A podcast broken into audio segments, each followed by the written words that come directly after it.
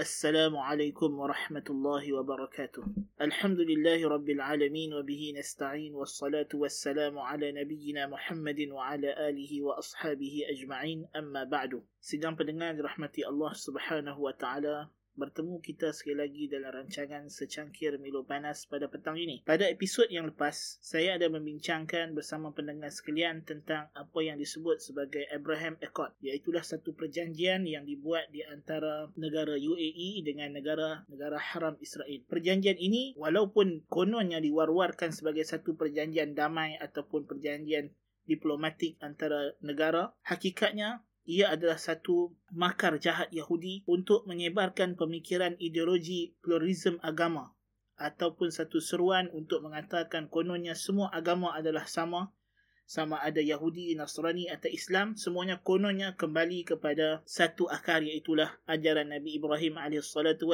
Kita telah pun jelaskan kebatilan dakwaan ini. Kita dah pun bentangkan dalil-dalil serba sedikit bahawasanya sebenarnya Nabi Ibrahim AS tidak ada kaitan dengan selain daripada agama Islam yang dibawa Nabi kita Muhammad sallallahu alaihi wasallam. Dan Allah Subhanahu wa taala telah menjelaskan dengan jelas bahawasanya Ibrahim itu ma kana Ibrahim yahudiyyan wala nasraniyya walakin kana hanifan muslima wa ma kana minal musyrikin. Ibrahim itu bukanlah Yahudi bukanlah Nasrani bahkan dia seorang hanif yang sentiasa menghadapkan dirinya kepada Allah musliman menyerah diri bulat-bulat kepada Allah dan dia bukanlah daripada kalangan orang musyrikin. Jadi Allah Subhanahu wa taala telah menafikan dakwaan ini dengan jelas. Pada siri kali ini, tuan-tuan dan puan-puan sedang pendengar dirahmati Allah, saya ingin sekali lagi melanjutkan perbicaraan perbincangan tentang syubhat golongan yang mendakwa kononnya semua agama sama ini. Antara syubhat mereka yang popular ialah mereka suka memetik firman Allah Subhanahu wa taala daripada surah Al-Baqarah ayat ke-62 di mana Allah taala berfirman innal ladzina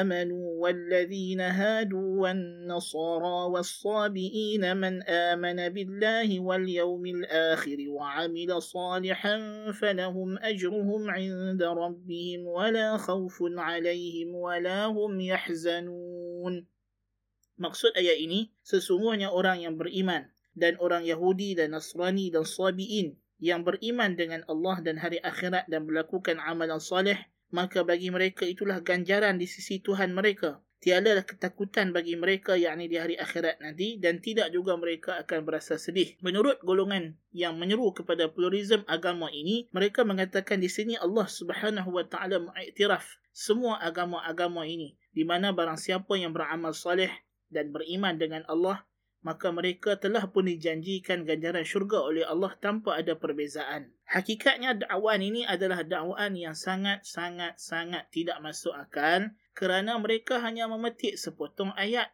daripada suratul Baqarah sedangkan kita melihat Al-Quran daripada awal surah telah pun memberitahu bahawa golongan Yahudi dan Nasrani adalah golongan yang menyimpang dan terkeluar daripada ajaran Islam yang sahih. Allah Ta'ala menyebut, Siratal ladhina an'amta alaihim ghairil maghdubi alaihim waladdallin. Dalam surah Al-Fatihah, Allah Ta'ala menyebut, supaya kita memohon kepada Allah Ta'ala petunjuk dan hidayahnya mengikut jalan golongan yang diberi nikmat. Bukan jalan orang yang sesat, bukan jalan orang yang dimurkai dan bukan jalan orang yang sesat. Dan telah sabit tafsirannya daripada baginda Nabi SAW sendiri. Nabi sendiri mentafsirkan makna Innal maghduba alaihim al-Yahud. Sesungguhnya golongan yang dimurkai Allah itu ialah Yahudi. Dhalina an-Nasara dan yang sesat itu adalah golongan Nasrani. Dan jikalau kita menyimak ayat-ayat dalam Al-Quran dalam suratul Baqarah sendiri, dalam surah Ali Imran, surah An-Nisa, sampailah kepada surah Maidah, sampailah kepada surah Bara'ah. Tujuh surah yang disebut sebagai As-Sab'ut Tiwal ini, tujuh surah yang panjang ini, terkandung padanya begitu banyak ayat-ayat celaan kepada ajaran Yahudi, ajaran Nasrani yang menunjukkan mereka tidak diterima oleh Allah Subhanahu wa taala. Allah menyebut dengan jelas dalam surah Ali Imran, "Wa man yabtaghi ghayra al-islam dinan falan yuqbala minhu wa huwa fil akhirati minal khasirin." Barang siapa sesiapa yang mencari selain daripada Islam sebagai agama panutannya maka dia tidak akan diterima sama sekali oleh Allah Subhanahu wa taala. Dan di akhirat dia termasuk golongan yang rugi yakni yang kekal selama-lamanya dalam neraka. Nabi SAW telah pun memberitahu kepada kita tidak ada seorang pun daripada kalangan umat ini yang mendengar tentangku dan apa yang aku bawa sama ada dia Yahudi atau Nasrani. Kemudian tidak beriman dengan ajaran agamaku maka Allah akan masukkan dia ke dalam neraka. Jadi jelas bahawasanya dalil-dalil ayat yang muhkamat yang nyata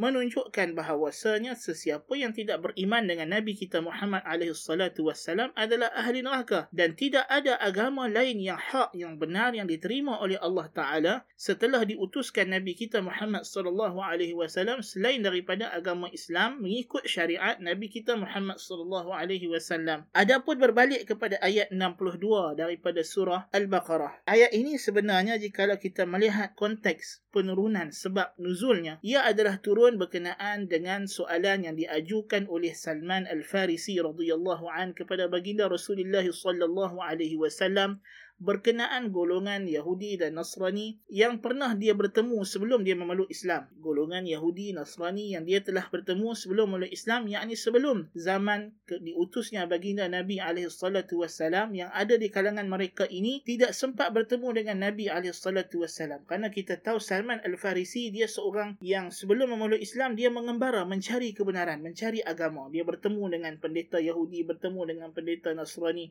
Lalu mereka lah yang menunjuk dan membuka jalan kepadanya untuk mencari kedatangan Rasulullah sallallahu alaihi wasallam.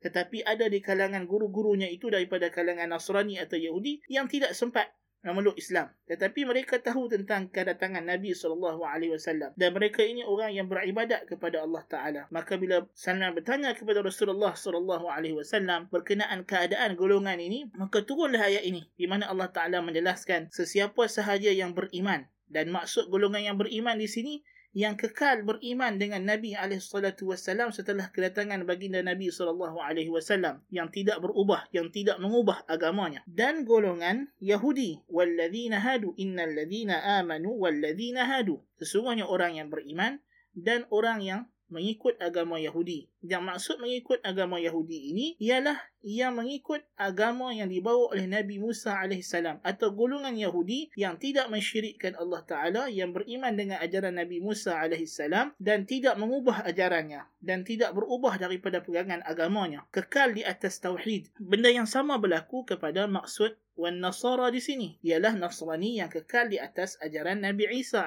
salam yang tidak berubah yang tidak mengubah ajarannya. Dan as-sabiin Tafsiran yang terbaik bagi makna sabiin dalam konteks ayat ini ialah mereka yang tidak menganut apa-apa agama kitab sama ada Yahudi atau Nasrani tetapi mereka kekal di atas tauhid golongan daripada orang Arab atau sesiapa sahaja yang tidak menganut agama Nasrani atau agama Yahudi tetapi kekal di atas tauhid. Inilah tiga golongan yang wujud sebelum diutusnya Nabi kita Muhammad alaihi salatu wassalam. Dan perkara ini kita tahu dalam sirah. Kita tahu dalam sirah ada golongan disebut sebagai hunafa, golongan yang tidak mau melakukan syirik. So ada di kalangan mereka yang menganut agama ahli kitab sama ada Nasrani seperti Waraqah ibn Naufan dan ada yang tidak menganut apa-apa agama tetapi kekal dengan mentauhidkan Allah Ta'ala tidak menganut agama selain daripada agama tauhid dan mereka mengatakan Ya Allah kalau kami tahu di atas muka bumi ini ada agama yang lebih baik daripada apa yang kami beramal sekarang kami akan ikut. So mereka inilah as-sabi'in. Mereka tidak Yahudi tidak Nasrani tetapi mereka tidak juga musyrikin. Sebab itulah bila Nabi SAW datang membawa ajaran Islam golongan musyrikin Mekah menggelar baginda Nabi SAW sebagai as-sabi. Mereka digelar sebagai as-sabi dan sabi'in so konteks dan maksud maksud ayat ini jelas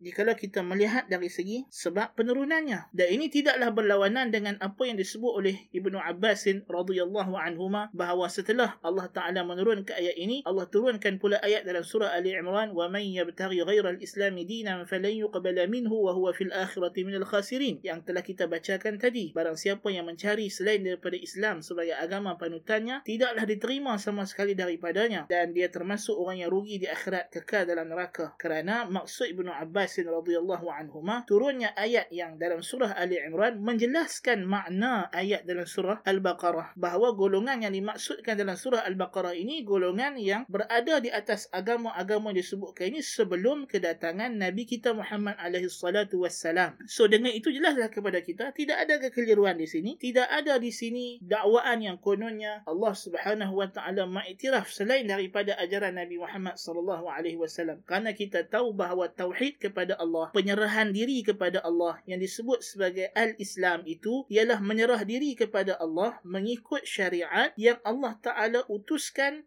menerusi rasul yang datang pada masa atau tempat atau zaman tersebut. So kalau kita hidup di zaman Nabi Musa AS, kita sebagai kalaulah kita ni orang Bani Israel, hidup di zaman Nabi Musa, maka wajib kita mengikut Nabi Musa AS.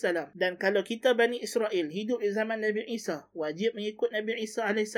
Bani Israel yang enggan beriman dengan Nabi Isa, walaupun mereka beramal dengan syariat Nabi Musa AS, tetap tidak diterima kerana apabila diutuskan Nabi Isa AS, maka Nabi yang berkuat kuasa syariatnya ialah Nabi Isa alaihissalam. Maka demikian juga bila diutuskan baginda Rasulullah sallallahu alaihi wasallam, baginda ada specialty berbeza dengan nabi-nabi dan rasul-rasul sebelum baginda. Syariat baginda untuk semua umat manusia tidak mengira bangsa, warna kulit, bahasa. Maka sama ada dia Yahudi atau Nasrani atau apa sahaja dia, wajib dia mengikut syariat Nabi kita Muhammad sallallahu alaihi wasallam. So inilah yang sebenarnya. Jangan kita cuba dikelirukan oleh golongan ini yang hendak menyeru kepada penyatuan agama atau kononnya nak hidup dalam harmoni. Mereka suka menukar slogan. Mereka menggunakan slogan hidup bersama, slogan hidup harmoni sebagai satu jalan untuk menyeru kepada pengiktirafan agama. Kita kena bezakan. Islam agama yang tidak menzalimi orang. Allah Taala menyebut dalam surah Al-Maidah, "Wala yajrimannakum shana'anu qaumin 'ala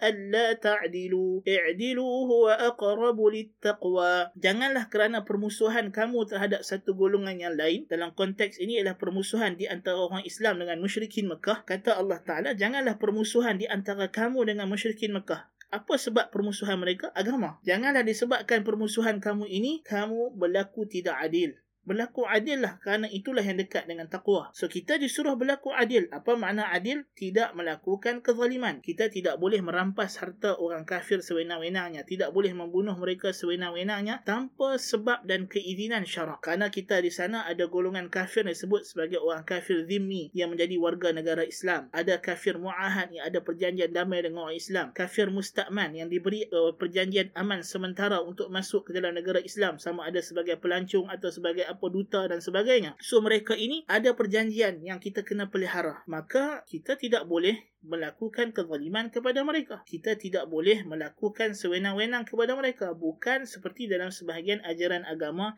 Masalahnya dalam ajaran Talmud di sisi orang Yahudi. Bagi mereka yang bukan Yahudi adalah haiwan atau binatang atau najis yang tidak ada nilai kemanusiaan. Tetapi Islam mengiktiraf. Orang kafir juga manusia. Tetapi nilai kemanusiaan mereka jatuh disebabkan kekufuran dan kesyirikan mereka. Jikalau mereka mahu tunduk kepada negara Islam. Hidup di bawah undang-undang dan peraturan peraturan negara Islam, maka ketika itu mereka diberi keleluasaan, diberi sedikit ruang untuk mereka terus beramal dengan agama mereka selagi mana agama mereka itu berada di bawah, selagi mana agama mereka itu tunduk kepada peraturan agama Allah Subhanahu wa taala. Tengok sabda Nabi alaihi salatu wasalam, "La tabda'ul yahuda wan nasara bis salam." Janganlah kamu mulakan orang Yahudi dan Nasrani dengan memberi salam. Kalau kamu jumpa mereka, jangan kamu yang bagi salam kepada mereka. Dan kata Nabi SAW dalam hadis tersebut, jikalau kamu bertembung dengan mereka di satu perjalanan, dalam satu jalan, maka kamu hendaklah suruh mereka ambil yang sempit dan kamu jalan yang tengah. Maknanya mereka yang kena beri laluan kepada orang Islam. Bukannya orang Islam pula yang bagi mereka lalu, kemudian kita lalu kemudian. Kalau bertembung jalan yang sempit, tak boleh nak lalu dua orang ataupun dua kenderaan serentak, maka hendaklah ahli zimmah, orang kafir zimmi yang hidup sebagai warga negara Islam tadi, menghormati rakyat warga negara Islam selaku tuan rumah yang sebenarnya dengan memberi jalan kepada mereka. Ini adalah peraturan yang diletakkan oleh Rasul yang Allah Ta'ala sifatkan sebagai rahmatan lil alamin. Kerana dalam rahmatan lil alamin bukan bermakna kita lembek, kita lemah, kita bacul, kita pondan. Kita tetap memperkasakan agama kita agama kita diletak di tahap yang tertinggi dan ini di antara satu lagi kesilapan dakwaan setengah golongan kononnya Islam ni dia tidak memaksa orang untuk tunduk di bawah ajarannya. Islam tidak memaksa orang untuk memeluk agamanya. Betul. Tetapi Islam mengkehendaki semua manusia tunduk di bawah peraturannya. Dan disebabkan itulah disyariatkan jihad. Maka tidak benar jika kita mengatakan bahawa kerajaan atau negara tidak perlu ada agama agama itu cukuplah dalam masjid bagi orang Islam, dalam gereja bagi orang Kristian, uh, kuil bagi orang Hindu. Masalahnya ada dakwaan yang datang sebegini rupa. Kita kata ini dakwaan yang batil kerana tujuan negara di, di, disyariatkan dalam Islam. Tujuan disyariatkan penubuhan negara adalah untuk memastikan syariat Allah Subhanahu Wa Taala tegak di atas muka bumi ini dan semua manusia tak kiralah dia beriman dengan Allah atau dia memilih jalan yang lain daripada agama Allah Taala ini, dia kena tunduk kepada peraturan yang diletakkan oleh agama Allah Subhanahu wa taala. So di sini kita kena faham konsep jihad. Jihad bukan untuk memaksa orang memeluk agama Islam, tetapi jihad mengkehendaki semua manusia sama ada engkau memilih untuk masuk Islam dan jika engkau tak pilih untuk masuk Islam, engkau kena tunduk kepada undang-undang Islam. Engkau kena iktiraf Islamlah agama yang tinggi. Tidak agama tidak ada agama yang lebih tinggi yang lebih benar mengatasi Islam. So ini yang dikehendaki. Bukannya kita konon-kononnya atas nama toleransi, konon-kononnya kita nak menunjukkan kita ni orang yang lunak, orang yang berdamai, tiba-tiba kita melemahkan kedudukan agama kita dan mengubah ajaran Islam yang sebenarnya. Islam bukanlah ajaran yang lembek, bukan ajaran yang pondan. Sidang pendengar dirahmati Allah Subhanahu wa taala. Kita kena hati-hati dengan golongan yang suka menyelewengkan maklumat dan tafsiran yang sebenar tentang ajaran Islam, rujuklah kepada tafsiran ulama-ulama salaf yang mu'tabar. Kerana ulama salaf yang mu'tabar mereka hidup di zaman Islam berada pada zaman kemuncak keemasannya. Islam berada di zaman kekuatannya. Kita kalau nak melihat kebenaran atau wajah sebenar sesuatu ajaran. Kita kena melihat ajaran itu ketika dia berada di kemuncak kegemilangannya. Kerana waktu itu dia tidak ada taqiyah, dia tidak ada sembunyi-sembunyi, dia tidak ada perkara yang dia nak kurangkan daripada amalan agamanya. Dia akan laksanakan agamanya dalam bentuk yang total. So Islam yang terbaik yang kita nak tengok di zaman As-Salafus Salih. Kita tak boleh jadikan ukuran Islam ketika di zaman Mekah masalahnya sebagai inilah Islam. Tidak betul. Kita tak boleh jadikan Islam ketika Nabi SAW belum sebelum wafat sebelum turunnya ayat terakhir daripada al-Quran. Sebagai inilah Islam yang sepatutnya kita ikut. Kerana ketika itu syariat belum sempurna. Tetapi Islam yang kena kita tengok adalah Islam yang telah sempurna dengan turunnya al-yawma akmaltu lakum dinakum wa atmamtu alaykum ni'mati wa raditu lakum al-islam dina.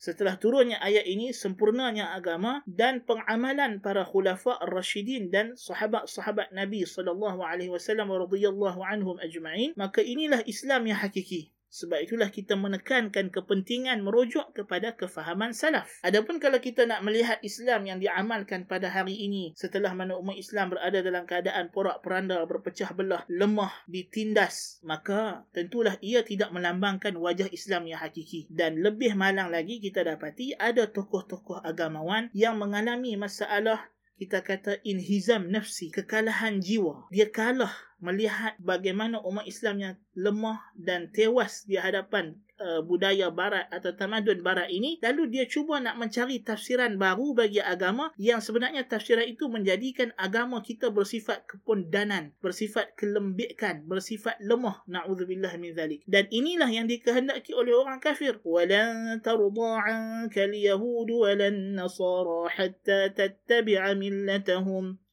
tidak akan reda Yahudi dan Nasrani kepada kamu wahai Muhammad sehinggalah kamu mengikut jejak langkah agama mereka. Inilah yang Nabi sallallahu alaihi wasallam telah memberi amaran kepada kita. La sunana man kana qablakum hadwa al-qadhati bil qadhah hatta law dakhalu juhra dabbin la dakhaltumuh.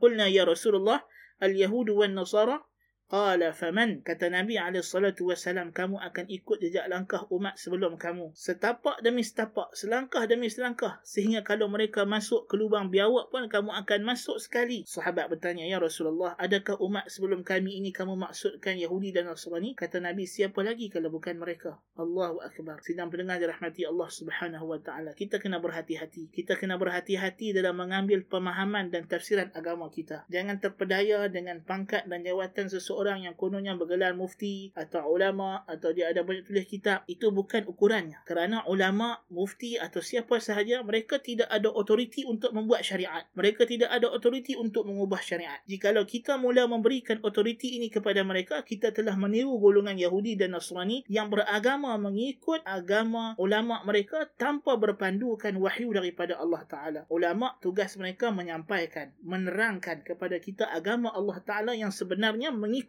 kehendak Allah dan Rasulnya. Seperti mana kata Imam Syafi'i radhiyallahu an amantu billah wa bima jaa anillah ala muradillah wa amantu bi rasulillah wa bima jaa an rasulillah ala muradi Rasulillah. Aku beriman dengan Allah dan apa yang datang daripada Allah mengikut kehendak Allah. Aku beriman dengan Rasulullah dan apa yang datang daripada Rasulullah mengikut kehendak Rasulullah. Bukan mengikut kehendak syahwat kita. Bukan mengikut keadaan semasa kita. Ya, Islam ada rukhsah, ada hukum hakam yang diringankan. Tetapi bukan bermakna bila hukum hakam ini diringankan, kita mengatakan hukum hakam ini sudah tidak terpakai atau terbuang atau kita kena ubah terhadap agama. Bukan begitu. Na'udzubillah min. Jangan kita jadi macam Yahudi. Bila perzinaan telah banyak dalam kalangan bangsawan mereka dan mereka melihat adalah satu ketidakadilan apabila mereka berterusan membuat hukuman double standard. Bila bangsawan berzina tidak direjam bila orang biasa berzina direjam maka akhirnya mereka ubah terus agama Allah Taala Na'udzubillah min thalik. Ini adalah perbuatan yang cukup bahaya. Maka inilah yang saya nak tanbih pada isu kita pada minggu ini supaya kita lebih berhati-hati dengan gerakan yang cuba untuk menyelewengkan kefahaman umat Islam terhadap agama mereka dan kononnya nak mendekatkan atas nama toleransi, tasamuh dan sebagainya. Ini janganlah kita mudah percaya. Belajarlah Islam. Belajarlah agama Islam daripada sumbernya. Sekali lagi saya suka nak ingatkan nasihat daripada Al-Imam Yahya Al-Muallimi rahimahullah ta'ala. Jikalau kamu buat perbandingan antara Islam yang dibawa oleh Nabi SAW dengan Islam di zaman kamu boleh jadi kamu tidak akan jumpa persamaannya. Kalau kamu hendak Islam yang sebenar ambillah daripada sumber aslinya. Qultu lakum ma sami'tum. Subhanakallahumma bihamdika ashhadu an la ilaha illa anta astaghfiruka wa atubu ilaik. Wassalamu alaikum warahmatullahi wabarakatuh